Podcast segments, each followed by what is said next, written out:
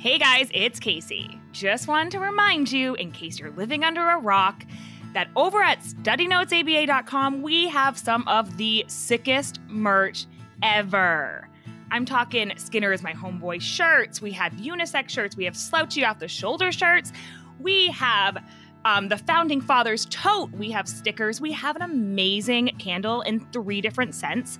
We have all your favorite note taking essentials. And I'm telling you, my life has changed since I've gotten these pens. Let me tell you, you know me, and I'm a bank pen kind of girl, but not anymore. I'm a full on Mildliner. I'm glad I even know what that is. So head over to www.studynotesaba.com and check out our merch. Study notes ABA. ABA in a little X-rated way. It's behavior, bitches. Hey guys, it's Liat, And Casey. and we are here with episode 89. Casey, what do you have for us on this episode 89? Well, I like to think I'm pretty much becoming the best rhymer in history. And we also have a rapper on the show today, so I needed to be cool. So it is invest in your future and you'll be fine. I think you need to start saying like 89 because there's too much stuff in between so people could hear the rhyme, you know? So you got to be like 89, invest in your future and you'll be fine. Got it. Okay. Heard. I love it. Yep. Thanks for shaping my behavior. Yeah, girl, I got you. So before we get started today, let's get ourselves pumped up. I'm feeling a little sleepy, TBH. And so I need some reinforcement to get me going. These gushers, two bags of gushers I just ate, are not cutting it. I'm very into gushers again lately. Um, and so, Casey, can you give us our review of the day? Absolutely. I'm going way back, way, way, way, way back to, do you want to know the date? June 11th, 2019. That's like a long time ago. And it's someone really special, I think. So I want to just bring attention to someone very special in our lives. And if it's not from you, Tanera, then I'm an idiot. But, anyways, it's from Rust97. Real life. Two awesome chicks throwing down real life scenarios and breaking them into ABA terms getting away from the jargon and stepping away from the highbrow that often comes with the science. So much fun to listen to, and I already feel like we are BFFs that talk on the regular. Rust97, whoever you are, if you're Tanera, we love you. If you're not Tanera, we love you. But thank you for that review. And if it is Tanera, I mean, if, if even if it's not, we love you, as Casey said. But if it is Tanera, you do deserve a major shout out. I would say that you are our most loyal and avid, true fan of Behavior Bitches podcast from day one when we had our siblings and family members on.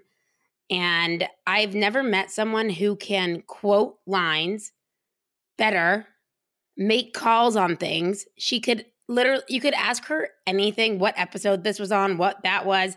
And you guys might notice her. She'll be the one welcoming you into the Facebook group. So, Tanera, we love you. This is your shout out. I need to make sure you hear this reinforcement loud and clear. We love you.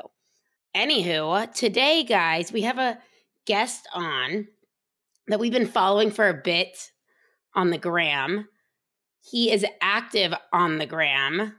He raps on the gram. And on the talk, I'm trying to be with the cool kids, like the TikTok, but I'm calling it the talk. Oh, TikTok. Oh. I'm like, is that a podcast called The Talk? no. Oh, No. The Talk. Okay. I don't think it works on the gram the same. I know. Like, Um, I mean, maybe. I don't know. Anyways, I guess I'm just not with it with TikTok.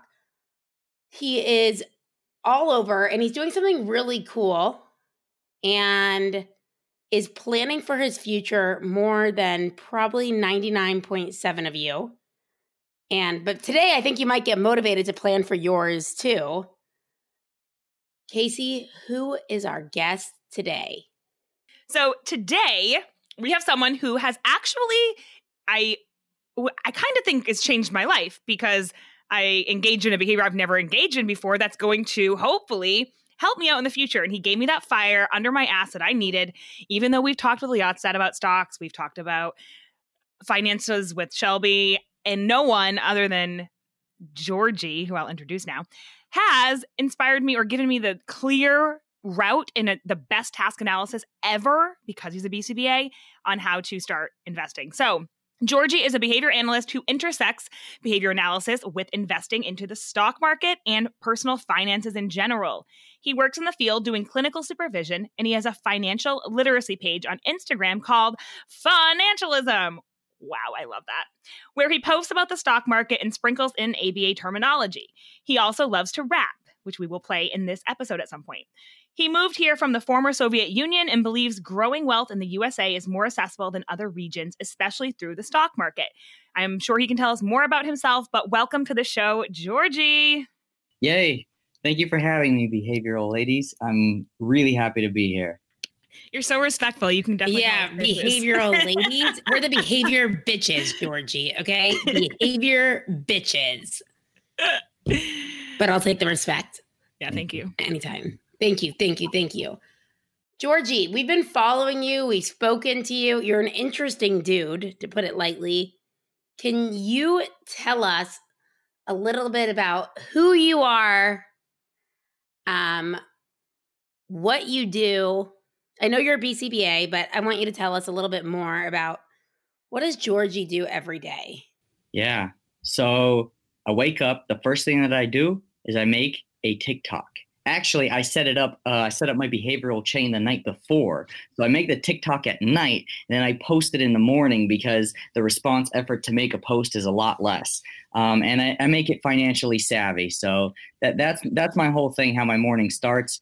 And then usually i have a work meeting and then i have my sessions where i either go to the clinic i work at a clinic by the way and then i uh, or i do telehealth and uh, go to a home or two so that that's my typical day. And then in between all of that, when I have a break or something, I get my Instagram and I type in the latest information about the stock market and I go in. And I should add that somewhere in that huge behavioral chain I just talked about, for the last five years, every single day, except for weekends and holidays when the stock market is closed, I go on my Yahoo Finances app and I scroll through the 170 stocks that I've been building, watching since, well, actually more than five years now. So that's how my day starts. That's my typical day. And if I'm lucky, if I finish earlier, I grab my microphone and I start rapping. I love it. I love that. You are so eclectic and just like that's beautiful. That is like so well rounded, and you're engaging in these behaviors every day. So you're building them in your repertoire, right? Versus me, like someone I've never invested into a stock. I mean, recently I have, but now you have. That is super cool. Yeah. So real quick, I just want to say, so when I talked to Georgie, and there's a lot that I need to learn, but the first thing he had me do um, which was scary, was I wanted, I don't have any retirement. So I was like, I should freaking get a Roth IRA he broke it down. He's like, it'll take you, what was it, under three minutes? It was, it was four minutes and 36 seconds. Yeah. And I was like, oh my God, okay, well, that's like pretty low response effort. And I feel like I can do that. And so he, you know, told me the exact steps, task analysis it out for me. Um, he has a video. Um, he told me, you know, this is the what is it? Swxp 500 top 500 swppx like that's the mutual fund that tracks the top 500 companies. I'll gladly break that down in a bit but uh, if you know nothing about investing and just trust that. And by the way just quick disclaimer i'm not a financial advisor. I'm just someone who bases my opinion off of data and a little bit of passion I love that. And so yeah, I just do that right now. I want to expand my repertoire, but um, you know, every month I have just been investing into that SWPPX top 500 index on my Charles Schwab app. Not sponsored, wish it was. so, what we're going to talk about today, guys, I don't know if you guys would agree with me that it actually is a bit of a behavioral cusp. And that is understanding the behavior of investing. Would you agree with that? Definitely. I think it unlocks a lot. Right. So, what a behavioral cusp is, and we get this question a lot, it is when you teach someone a new behavior that opens up a whole new world of contingencies and opportunities for reinforcement. So, hopefully, after today's episode, learning about investing and planning for your future, which I think a lot of our listeners, according to our data, are um, really, it's I don't think it's ever too late to invest either. But I know a lot of people are like a similar age to myself, 30. Uh, a lot of people. Also, I know we have a lot of females who listen, and I, I'm excited for females to hear this too because I think in the past a, a lot of people associated like investing and stuff with men doing it, and as females, we're badass bitches. You should know how to do this too. And for the longest time, I just relied on my dad. And then I started learning. And I'm like, I too can do this. So hopefully, you guys could learn this behavior and realize how to generalize investing across multiple different investing opportunities. Well said, Leah. Inspire. That is right. All right. So tell us about financialism and how you started that page and like a little bit about how you got into this. Yeah, absolutely. And, and just going off of what was just said, my mom started investing at age 49. It's never too early and it's never too late. So I just want to put that out there. And she has been going at it for about five years now since I started. And she's way wealthier than she would have been if she didn't start. So it's never too late uh, to, to start and never too early. But um, I, I think that I started my page really to to target my friends, and then when I saw their behaviors radically changing, I I began using hashtags and trying to get it out there, and people naturally started being attracted to financialism. Where hey, this guy's actually like sometimes he raps. Uh, this is not what I associated like investing with. What behavior analysis? Oh my gosh, he's using science. That's so cool. Um, and I think a lot of stereotypes of investing are broken down uh, on my page, and um, I think that as a as a BCBA and understanding human behavior, it, it astounds me how when it comes to ABA, we're all for it when we're in our sessions, but as soon as we walk through the door, it stops for a lot of us. It shouldn't. And uh, something like investing is it intersects perfectly with what we already know, what our skill set is already. I think uh, b- uh, behavior analysts should be the greatest investors because we're future orientated. When we talk to parents and they're saying, Well, we've been at this for two weeks, like progress is so slow, we've already seen the future. We know we're like, Hey, in 3,000 trials, the first 200 are not going to matter as much. We're thinking about the future.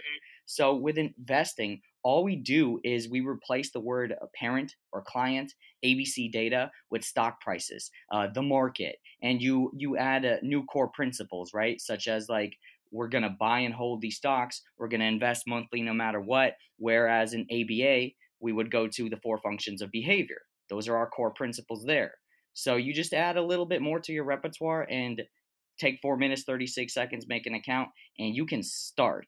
Um, investing is just a whole bunch of behavior put together. If you really think about it, it's clicking buttons on a keyboard. That's the topography of investing. It's not. Uh, it's not like a, in real estate where you're taking care of a house, making sure that it's fine, calling people up. Can you fix this? You are taking 15 seconds of your time and, and just pushing buy.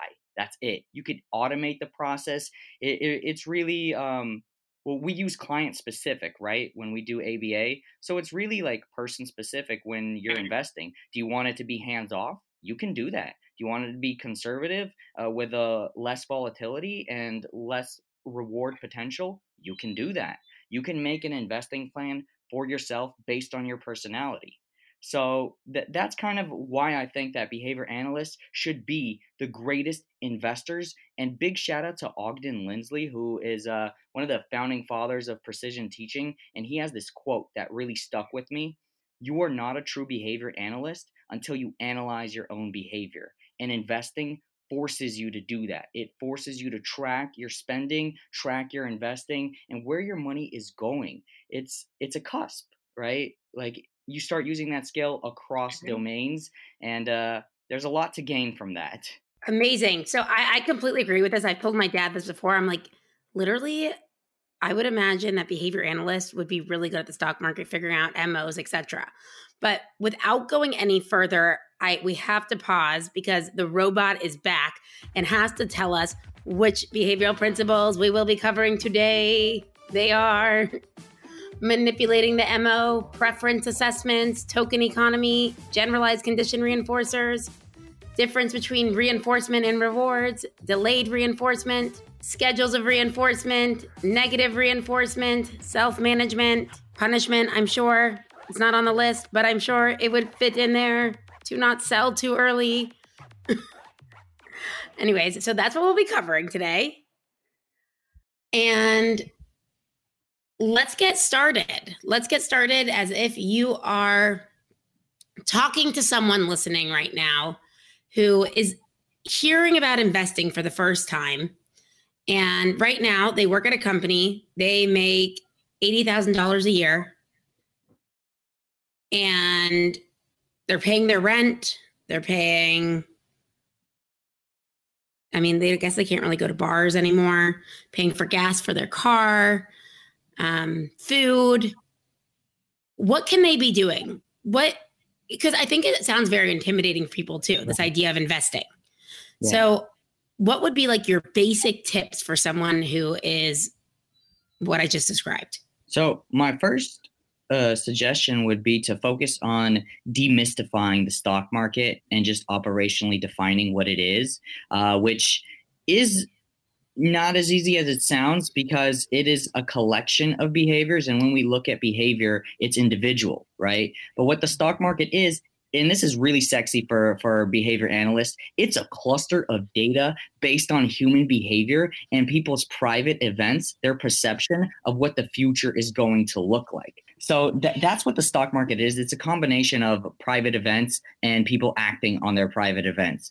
Um, profit is definitely important, but it's a byproduct of uh, a person's dream to get to Mars, uh, Elon Musk, by the end of the decade. So that that's that's that's the way we want to think about the stock market. Is this a place where you can put your money in instead of the bank? and it actually grows unlike the bank money does not grow in the bank there, there's a little bit of interest but it's not that interesting um, yeah, I, I, tried with the puns. It, it's it's a rap thing. I liked it. I laughed. I giggled. Thank you. so, Me too. It was just it was just a private event. People people who who are who have like a fifty thousand uh, dollar income, eighty thousand. It really doesn't matter because investing is really accessible, especially starting in 2020. It became uh anyone can do it now. You don't need to pay a fee or a commission or anything like that. Or where uh, just just two years ago you had to pay like ten dollars to invest a hundred. That's silly. You're giving up ten dollars for no reason, just for someone to make money. That's all gone. So the levies are broken. There is so much more access available for people investing. So what I would tell someone who is wanting to invest, they have some extra income, is take four minutes, 36 seconds, go to Charles Schwab or Fidelity or Vanguard or Robinhood. It really doesn't matter. Not affiliated with any of them. I do like Charles Schwab the best. Uh, I think uh, they're they're on top of the game. They they're the ones, by the way, who made investing free. Uh, one of the first uh, OG investing platforms to really do it. And the next day, every single other platform had to make it free. Otherwise, Charles Schwab would take all of their customers. So there's a lot of behavior going on there. Yeah. So and and it was only like three percent of their overall revenue. So it, it's really worth it to like get rid of that. And now they have way more customers because there there's no more response cost to like starting to invest. Like, okay, so let, let's break down uh, how the typical person. I don't want to use the word should, but could be investing with a high probability of returns in the future that is way more than the bank. So the year is 1975. And there's this guy called Jack Bogle, and he created what is now known as Vanguard. Right? Most people who don't even invest, they've heard of Vanguard. That's what a powerful name it is. And he had this radical idea, just like we had the radical of idea that behavior is shaped by consequences. He had a radical idea of what if instead of just trying to get the most amount of money out of the stock market, we get the average from the top 500 companies. Like, and, and then we get rid of the fee, right? Let's get rid of the manager's fee. So we're not trying to beat anything. We're just accepting the average. And um, we'll make the expense ratio, which is the fee, like two cents uh, to 10 cents for every $10,000 or something invested instead of the usual, let's make it like 10 bucks, all of that. So he's like, let's make it all free. Everyone hated him because uh, business was ruined as he knew it. And he got a whole lot of uh, customers from that. And Vanguard is doing pretty well right now. I think we're noticing a trend with getting rid of fees and getting a whole bunch of customers coming in. So mm-hmm. you you might be thinking like, okay, so what did he just say about these top 500 companies? Uh, what what is he saying about fees? Uh, what is the average of the greatest uh, companies, basically? So it's known as an index fund. It is um, a combination of the top companies put together in one fund. So most people, when they think of investing, they think, okay, should I put my money into Apple? No, no, no, no, no. You know what? Disney, right? When the parks open, uh, maybe they'll be open by when there's a played. I don't know. When the parks open, uh, those stocks are going to rise. So they're picking and choosing individual stocks, which takes labor, which takes response effort. Instead, with the index fund, you're just getting the average of those top 500 companies. If um, let's just hypothetically say Osama bin Laden comes back uh, from the beyond the grave and attacks Disney, blows it up. Uh, Netflix is probably going to take some of that streaming profit, and people are going to go to streaming. Uh, Universal Studios is going to get way more clients, and the stock market's going to balance out. Uh, so in the long run, it it auto corrects. So when a company leaves, like Blockbuster, you guys remember Blockbuster? Oh uh, yeah, throwback. Blockbuster video. Wow, what a difference. Yeah, so no one thought that would be gone. So if you owned blockbuster stocks, that sucks. But on the index, well, hey, Netflix joined the party. So it evened out. Like nothing ever happened. So that's why I really like index funds. It just has the top 500 companies all in one place. So would you say that's more of a conservative way to invest? So traditionally uh, speaking, conservative is more like uh, about bonds, which is like government debt and things like that uh, that you're putting your money into, or CDs. But mm-hmm. I think for new age investors, I would call it conservative. Uh, the only trouble is there can be market crashes, and that's what people think of. Like, can I lose money by investing? And the answer is, if you react, yeah, you can lose money if you're reacting to stock prices. But remember, you're mm-hmm. not investing in a price, you're investing in value. What is the value of the top 500 companies 20 years from now? Much more than it is today. So that's what you're putting your money into, into value. Um, and again, it's all about creating a disciplined system for yourself. And I really like using the principles of behavior analysis here, where I create a predetermined plan and I stick to it.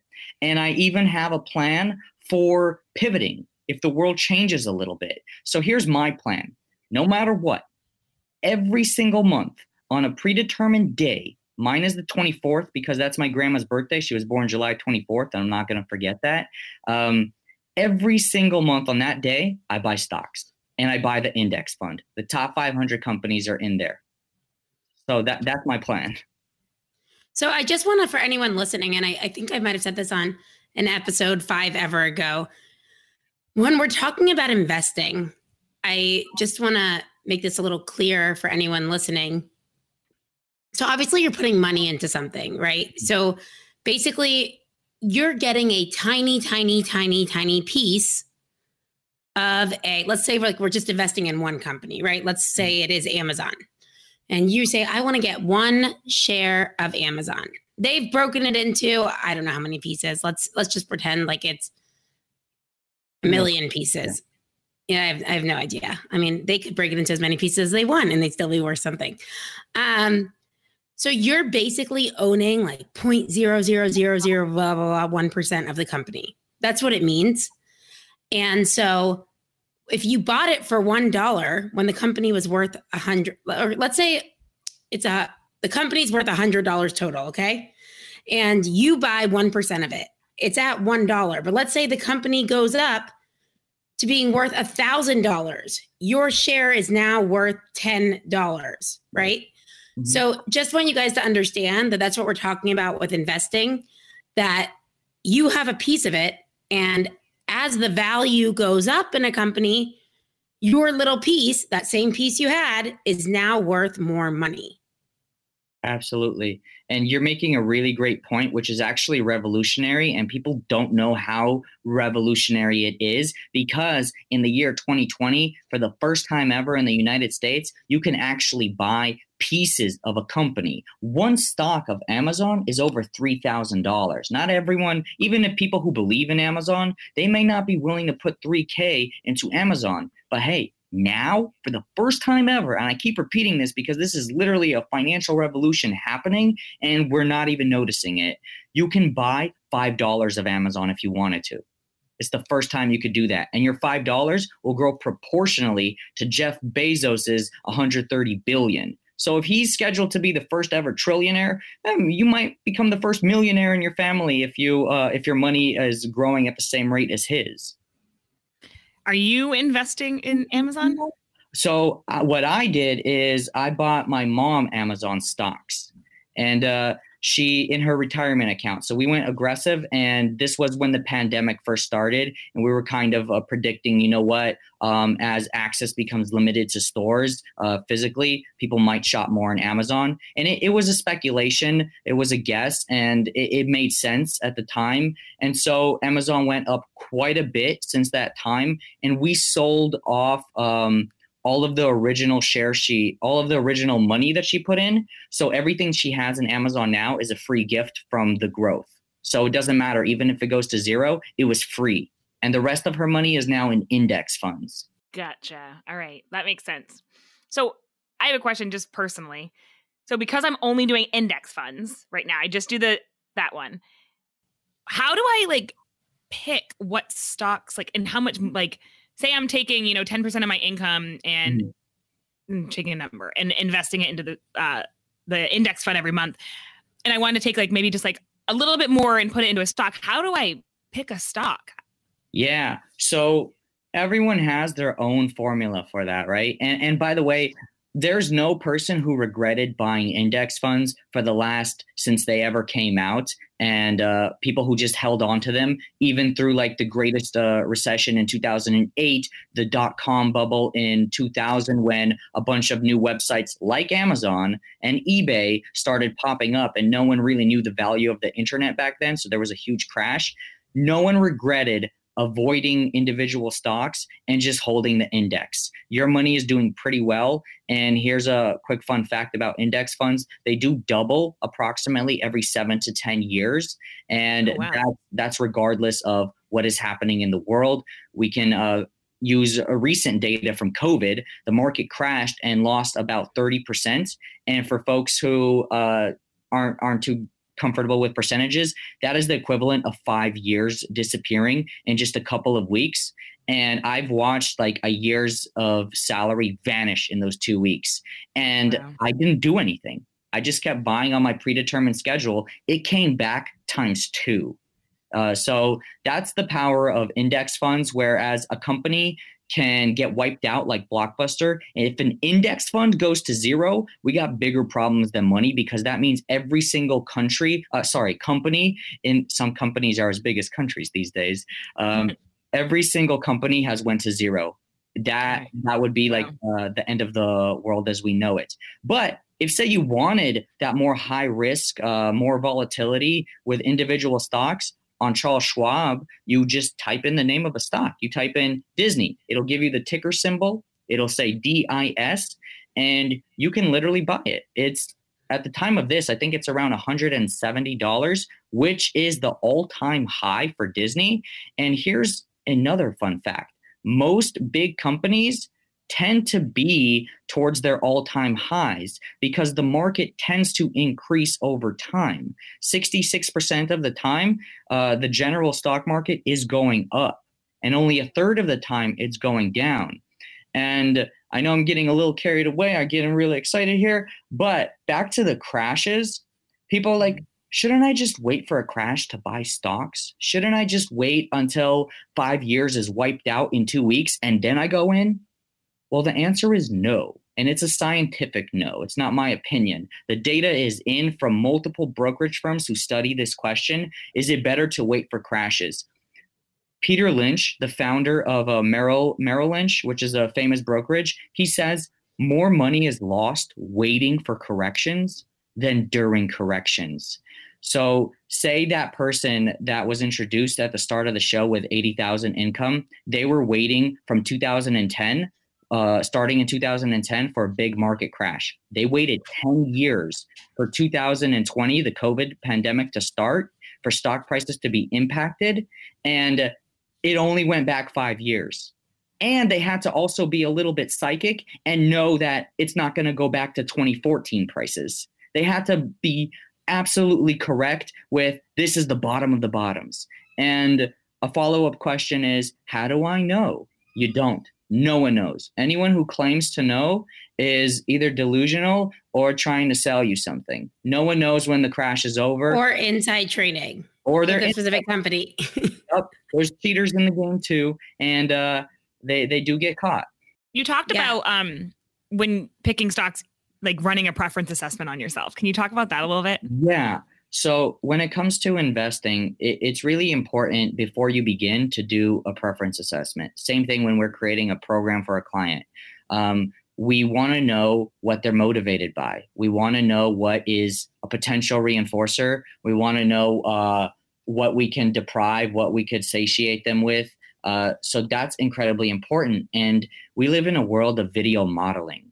We live in a world where we see our favorite people, our most preferred people that we associate uh, reinforcement with, uh, like uh, sports stars, rappers, et cetera, et cetera.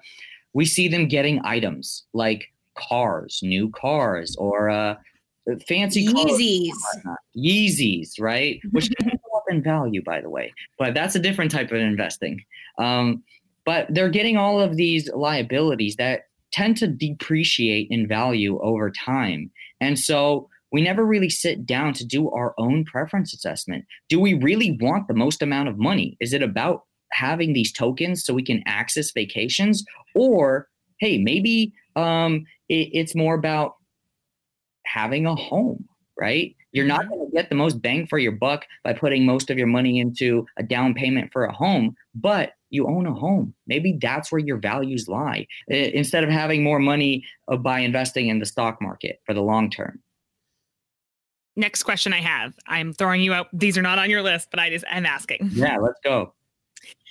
What explain the difference to me between my Roth IRA that I'm investing in Mhm. and a brokerage? Yeah. So a brokerage uh, account is a fancy w- way of saying investing account, a regular investing account. And all that means is you can buy the same exact stocks, the same index. The same exact index funds that you can in a Roth IRA. A Roth IRA is an account type. A brokerage uh, account is also an account type.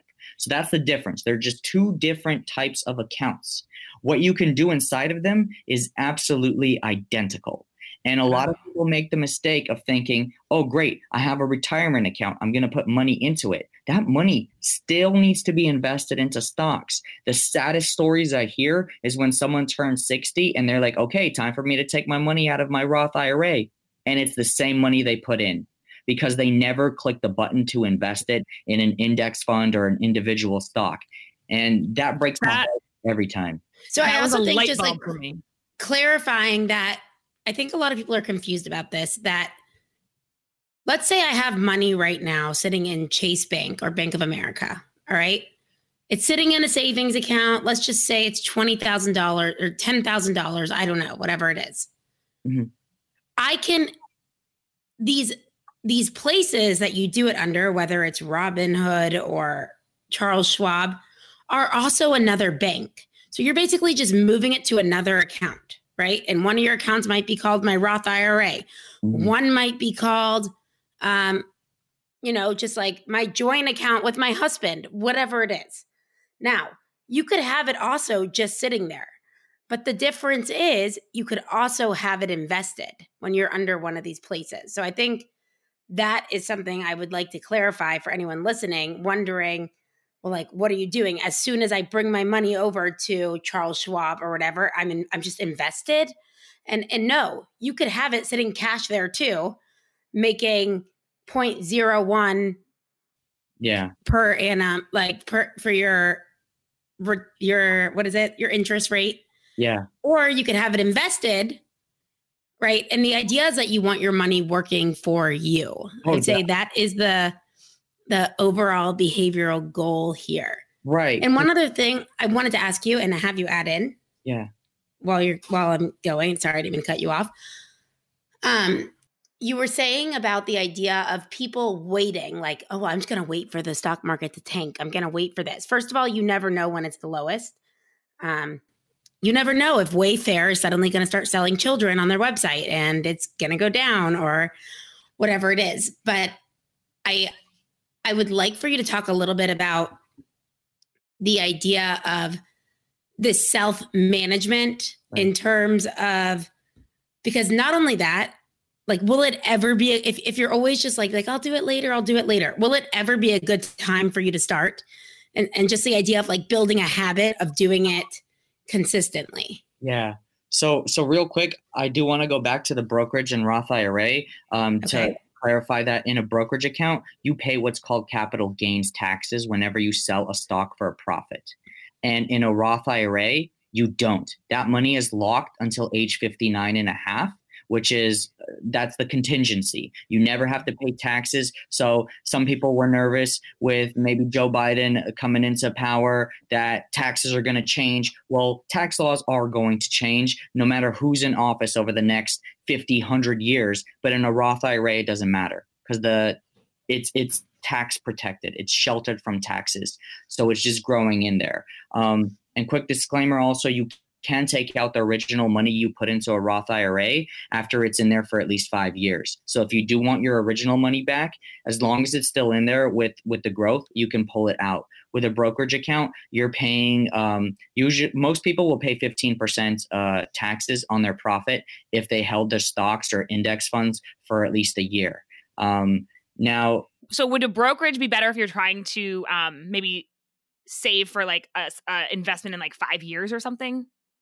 Yeah, I would also say that five years is that magic number. If you want money in three years, then you're probably not better off investing because the market could crash right when you need that money. And that would be really unfortunate to sell at a loss. Although there are a lot of tax tricks that could actually help you write off some taxes when you sell stocks at a loss. So it's not even that bad if you start investing at the worst possible time. There's a lot of advantages to that, and there's contingencies in place. Um, we could always go deeper into that, but th- there's a lot of tax, uh, I want to say, advantages to uh, even losing money in the stock market that could last for decades. If your first year sucked, uh, you can offset that loss and put it towards the future. So when you do sell a stock, uh, you can you can not pay taxes on it instead and use your your lost money as like it, it replaces the tax lost money. So that's a concept called tax loss harvesting. If anyone wants to Google it and look more into it, it's really cool. And robots, by the way, can do it for you through what's called robo advisors, which is uh, you pay us a really small fee. It, it's tiny. It's like 0.25%.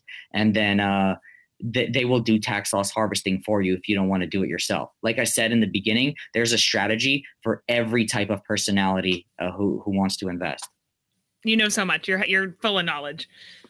people who who wait for the perfect opportunity to invest it's just like taking the bcba exam oh i'm going to wait for the pandemic to end well you don't control for that what you do control for is your own behavior um, to to to a large extent there, there's a lot of behaviors that you have power over that you're taught that you don't have power over such as getting a raise right instead of asking for access from your boss you can just invest that money and with an index fund you're getting probably a bigger raise than your boss will give you in a year. It's about 7 to 10% on average annually. And for the last 40 years, people are always shocked to hear that. Um, over the last 40 years, the average return from the stock market was actually 11%. Um, just for context, people who are like, okay, percent, percent, percent, $500 invested every single month for the last 40 years with 11% average return would be $3.5 million. Now, remember, Ooh. you didn't start a business, you didn't create or innovate something incredible. You pushed buttons on a keyboard and you have millions of dollars. And say you don't want $3.5 million or wait 40 years. Getting halfway isn't bad either. You're still probably a millionaire. I take it. yeah. Um, Pushing a couple keyboards. Yeah, and and people who wait, they're the ones who end up being the biggest losers when it comes to the stock market. And I would start that habit really really soon and, and build that momentum. So if you can't do 100 a month or 500 a month like my example, you probably could do $5 a month. And on Charles Schwab, uh, shout out to Charles Schwab. They really need to increase their referral bonus. It's currently zero dollars. Um, they need a you- behavior analyst to let them know how to get more business, but Right. They definitely do. Um, charge them. They have the money. It's fine. Yeah, and, and they do give a hundred dollars for people who make new accounts, um, and and it put in a thousand. You don't even need to invest it. You just make the account and make sure you use someone's referral code. I will gladly share mine, and I get nothing out of it. So DM me on Funancialism, and I'll help you out with that. Um, A thousand dollars, you get one hundred dollars just just cause, which is really cool. Um, so latency is the the key the key thing to measure for me to know if someone is going to have great returns in their future. How long does it take for you to make an account since you're hearing me talk about it right now? If you pulled over, if you're listening to this while driving and you pulled over and you took four minutes, 36 seconds to make an account, I'm not that worried for you. But if you're listening to this and then you say, you know what? I'm going to wait till um, next weekend then then we probably have a problem uh, because uh, latency is definitely uh, the biggest issue when it comes to investing. People always wait for a better time. Yesterday was the best time. The second best time is today. Now, quick question for again a newbie, novice person here. Is there like right now, like if I wanted to go move over, well, I may guess it has to transfer, so it has to take time, but what's the best time of day to take my money from my Roth, that's my actual cash value, and invest it into the um, index fund? Yeah. So the answer is the sooner the better. And there's there's a lot of data. Like our human impulse is like, let's wait for an opening, let's wait for opportunity, let's wait. Maybe what if Joe Biden doesn't do so well the first hundred days of office? Well, I actually ran the numbers on uh, presidential elections. It does not matter. Everyone thinks like this is a global event. It's going to change everything. Everything has always changed when it comes to humanity. Like every time the market crashes, people say this is an unprecedented event. Well, we're used to unprecedented events. You guys remember the Black Plague? Uh, that was an You guys remember COVID? right. Oh wait, we're still in it. Wah, Um, wah. so when it comes to like even even now, like COVID, who would have thought that stock prices would be at their all time highs? No one, no analyst. It makes no sense. But remember, this is what people think about the future. The stock market is a collection of people's private events about the future, plus Mhm. clicking uh, numbers on a keyboard. So it's just those two behaviors, like the private event and pushing uh, buttons on a keyboard. That that's all the stock market is. All right, next question. Dun dun dun. And I'm sure every single person listening to But this. But Casey, before you get to this, because you love this so much, you always teach this in class. Let's say you want to engage in the behavior of putting $500 a month into the stock market. Can you break down for me the controlled response and the controlling response to increase the likelihood you engage in this behavior? You talking to me? Yeah, girl. This is all you. You love All these. right. I do. All right. So in self management, we have these two things called one is a controlling response and one is a controlled response. All right. The controlling response is the self management behaviors that you're going to apply to yourself. So for me, I have an alarm in my phone on, you know, the last day of the month that I am investing in to my index fund. So I, it's a reminder, right? So as an antecedent manipulation um, to remind me that that's what I need to do. Um, I also have the app on my phone now, so it's easier to do, and I can do it immediately. Um, so those are the the behaviors that I'm going to engage in to result in the controlled response of investing into my index fund. That's the behavior. That's the final outcome, right? That's the controlled response. So there you go. There's your lesson. You're right. I do love it. It's my favorite. I even use my hands and like talk with them, and like you can't see And me. no one like, gets to see. No one gets to see. But she's passionate about you'll it. see. Yeah, there you go. But my next Love it. Is, and everyone listening, I don't know. I mean, if you don't, then wow, kudos. Um, but what if I you have debt? I have a lot of student debt. I have paid off my private student loans, but I have a lot of federal student loans. If we have debt, should we invest? right? So, the same way that our goals are individualistic, it's an individualistic issue. So, for some, it's all about creating uh, the habit of investing, even if it doesn't mathematically make sense. And for other people, it's all about the math, the numbers. Does it make sense? Will this be the most amount of money I get? Um, so, so that that's what I would focus on. So, it the same way that that Skinner with self management would have us put in our weights for working out the night before we have to work out. Um, we can make our investing accounts before we pay off our debt. So that's a given.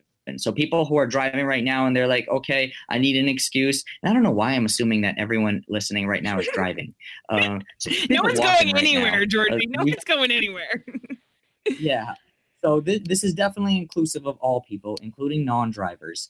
Um, so wh- where was I? I was saying um, the the same way that um, Skinner would have us put in those weights. Uh, if you're looking for an excuse, like okay, it's not for me. I have a buttload of debt. I'm not going to start. You can make an investing account. You could at least start the investing the the behavioral chain right there and, and kick off from there. So mathematically, the stock market goes up seven to ten percent on average. If you're picking index funds, right? And some great index funds are SWPPX, that's on Charles Schwab. Uh, there's VOO, which is Vanguard's version, but they're the exact same stocks. And you can buy VOO on Charles Schwab. You don't need a Vanguard account. You could just buy it there.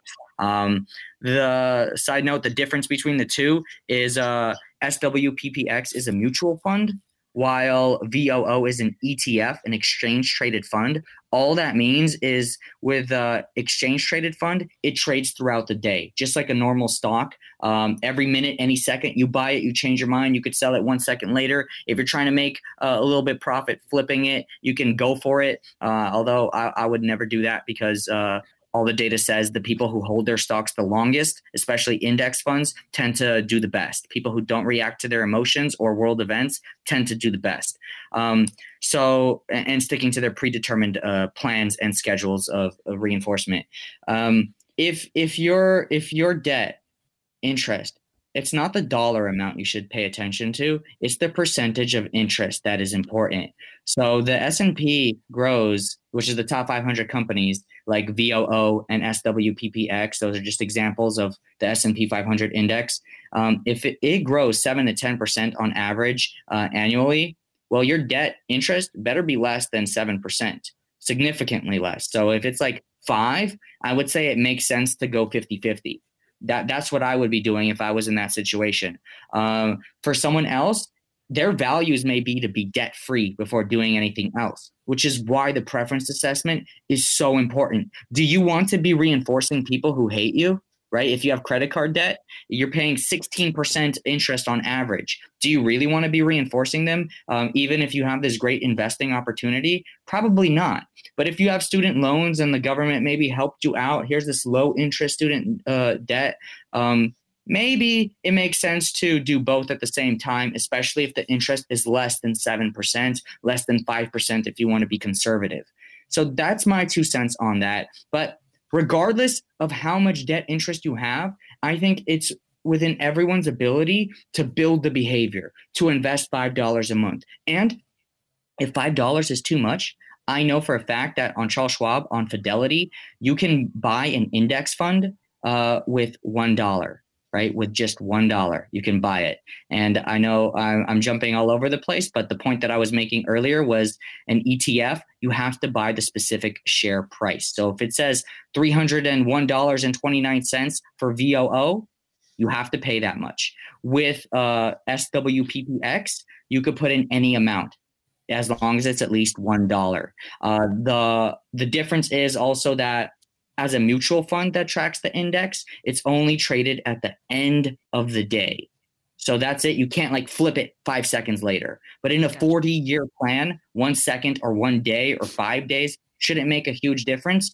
But as behavior analysts, we know latency is really important. So in that context, it does make a difference. You have to start investing as soon as you can. Make the account as soon as you can. It is uh, branded as you need help to do this, uh, especially especially for women, right? Uh, that that's how we started off this episode.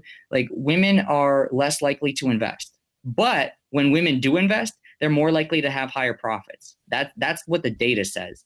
Because women are not checking the market every uh, couple seconds, as opposed to males who are like me. Shout out to me. Uh, but um, people who don't check as often don't react as often. So again, personality types. Can you automate the process? You can. Uh, the minimum I know for a fact on Charles Schwab, if you're investing at least 100 a month into an index fund, you never have to log in again. It just does it for you. I mean, I would log in just to make sure. There's always glitches as possible. No matter how big a business is, the mistakes do happen. So log in every three months. Check. What you just said is very interesting because I first of all want people to know understand something also in here. When you're saying when Georgie's saying hold on to something, right? A lot of you guys, I just want to operationally define that a little bit. Yeah. Basically, if I put a hundred dollars into my account, right? And or and let's say I or let's say I bought a hundred shares of Apple and it was one dollar a share. Okay. So I bought I spent a hundred dollars total. Now the share goes, the stock goes up to $2 a share, right? So now I have $200 and someone's like, I'm rich. I'm so rich. I doubled my money. You haven't doubled your money until you take the money out. All right. Because let's say you keep it there and it goes to 50 cents a share and you had 100 of them. It's now worth $50. So, what Georgie is saying is this people get emotional when they look at it. So, let's say I put my hard earned $100, it took me forever of babysitting for $7 an hour to earn. Now I start seeing it go down. $100 was really important to me. What do a lot of people do? They emotionally respond, right? they're going to be like, shit, I got to get out of this right now. I'm not watching this go down any further.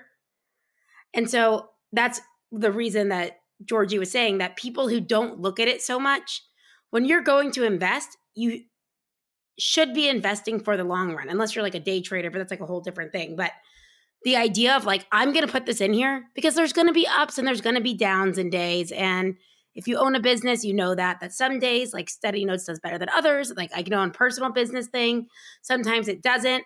But the idea is, do I think this company is valuable enough? And I believe in them that even though they're going to have some bad days, even though they didn't post the right statement for this and people decided to like boycott them for a little, do I believe that it's going to go up? And so the idea is, it sounds like a really easy behavior. It even sounds like a dead man behavior not even a behavior of holding on to something, right? Or the idea of not letting go of uh, like or selling because you only make that money when you sell it, right? But it's actually very hard because you have to control your private events, your emotions, your fear like this is going to go down even more and I'm going to have nothing. And so just being able to leave it is a, a huge skill on its own. So where can we find more information about you? Tell everyone. Yeah, and those were great points being made right there, by the way, too. And just uh, with an index fund, it's it's less volatile than that. Where like something like Apple, it can fifty percent. That could happen in a year. With an index fund, it, it's very tough. It happened like six times in the last one hundred years where there were swings in in a single year like that. Uh, so that that's something for people to keep uh, yeah, and by the way, I completely made those stocks up. If Apple actually was one dollar, I would say everyone go buy it right now. yeah, and uh, Apple is like 140, I think, right now. Um, so yeah, people can find me on Instagram slash funancialism, F U N A N C I A L I S M. Um, that, that's where people can find me on there. I have a course that I just started and it's doing really well. I'm really happy. I started it about a week ago. Stock Market 101, the laziest path to wealth. And uh, for people listening in, I did add a coupon code called ABA Life. So if you just type in ABA Life, no caps, there there will be uh, a, little bit of a negative reinforcement taken away from the the price of the course, and uh, you could read all about it in there, what it's about. There's uh, going to be expert guests invited. I'm using the profit to invite them in, like tax professionals, and we talk about investing. There's there's quite a few uh, BCBAs already in the course, which is cool. I got nurses and BCBAs is like the most amount of people, which is interesting to me. Um, Healthcare workers.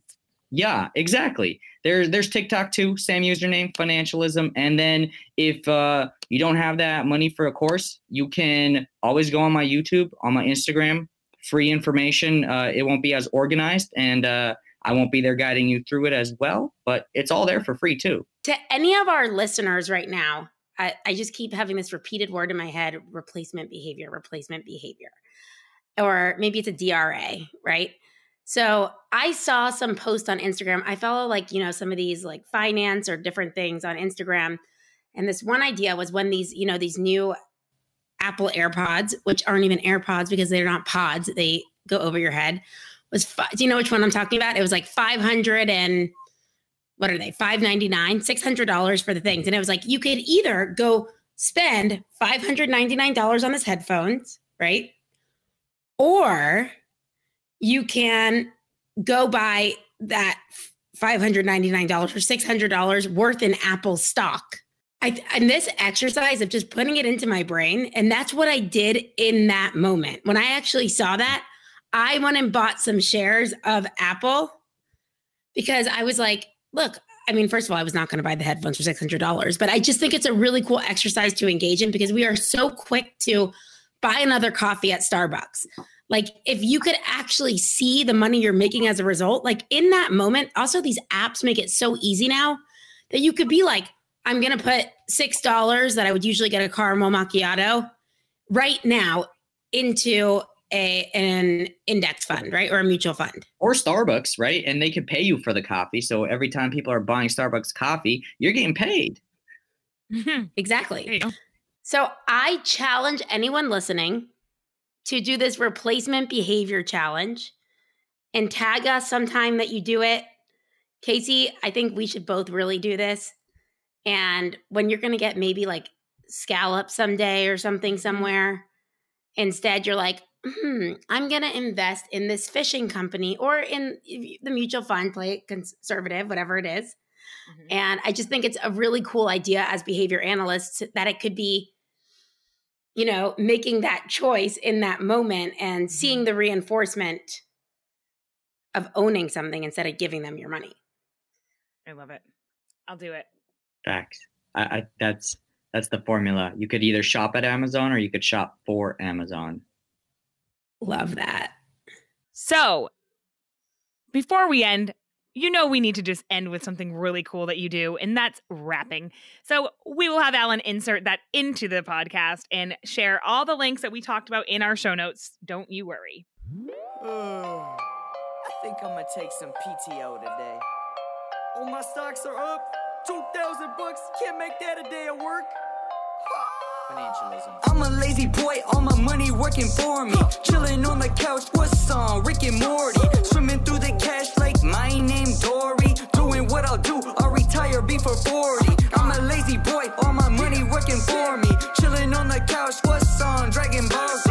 Boy, I met the world like my name Corey. Doing what I'll do, I'll retire before 40.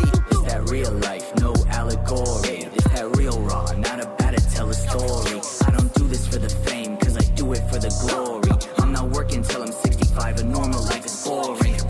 All annoyed, cause I never say I'm sorry. If you talking stocks, that's my territory. Study up like Dexter in my laboratory. ETFs and dividends, my favorite category. I catch dollar signs and I catch Z's.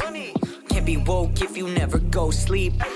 Least amount of work, most amount of gain, that's the motto for me. I'm such a lazy boy, all my money working for me. Chilling on the couch, what's on? Rick and Morty. Swimming through the cash like my name Dory. Doing what I'll do, I'll retire before 40. I'm a lazy boy, no, I can't be bothered. How you think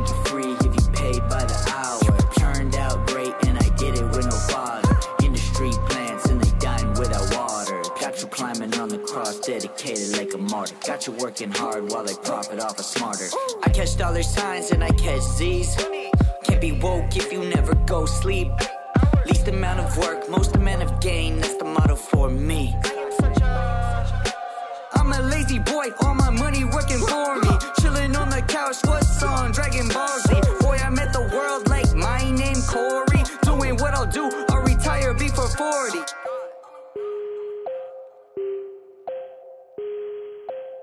Georgie, thank you so much for coming on. I think there's so much you have to share, and it's amazing hearing it using all the behavioral words. And so, thank you, thank you, thank you. Yeah, I appreciate you guys a lot, a lot. I stalk you on Instagram like every every couple days. I stalk As you much too, as so you look at the that's stock weird. market, matching law. Do you do you look at the stock no, market or you look not, at us? Not not that much. Not that much. Okay, good. least 'cause he's that'd be honest. creepy. But yeah, that would be creepy. It was like a, a test. I wanted to see, like, oh my god, he's obsessed with me.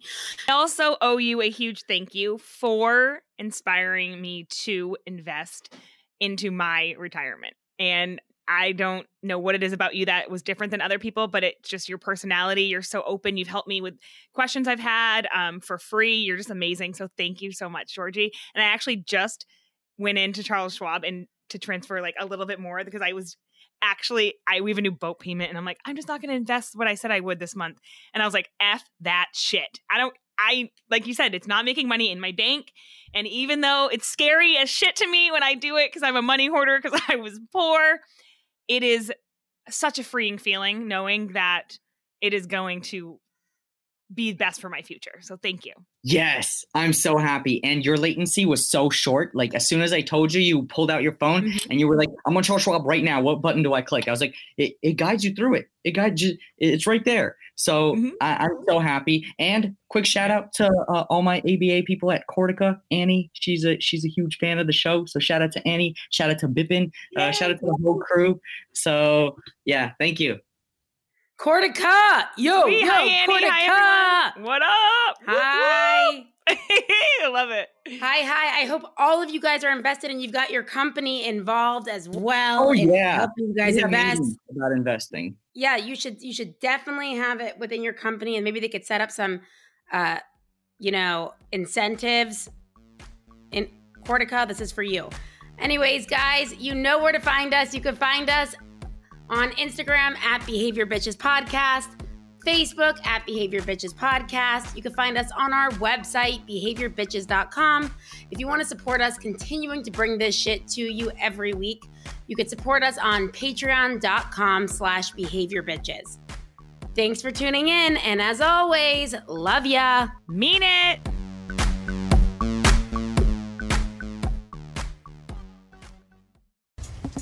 Hey guys, it's Liat here, and I just wanted to take the time for just a single second of your time and tell you about something awesome. As you know, Casey and I are super into this podcast thing going on here and getting it started. And I just wanted to let you know that there's an easy way to get it done. And that is what I'm going to tell you right now about Pretty Easy Podcast. Thank God we got in touch with the team at Pretty Easy Podcast. They help you do everything from start to finish. They will get your show up there. They will record the episode for you. They will produce it. They will add bleeps in if you're full of F bombs, like myself. Whatever it is that you need, they will do it. When you first said you wanted to start a podcast, I was like, okay, we can do that. We have no idea what we're doing. I never really thought it would get off ground until we met Alan at Pretty Easy Podcast, and he put all my fears to rest. He helped us get everything going from all of our audio, audio editing and production and our song that we have, which is amazing, by the way. We're allowed to record from our own homes. He helps us with our guests. Um, he caters to our schedule. Uh, come on, Leah. We are the worst with scheduling. I mean, I know we said we're going to have a podcast a week. So far, we're out a few days, but hey, he works with us. That's what we need. But the point is, we were looking at how we could download all these different programs to try learn how to do all this podcasting stuff. But truth is, it's affordable. It's much easier. to Have someone do it for you. You could go to prettyeasypodcast.com and you could get started today. I say go. I say if you want to be heard, if you have something to say, like we do, we love the sound of our own voices, and we found Alan who lets our voices shine. So thank you, Alan, at prettyeasypodcast.com.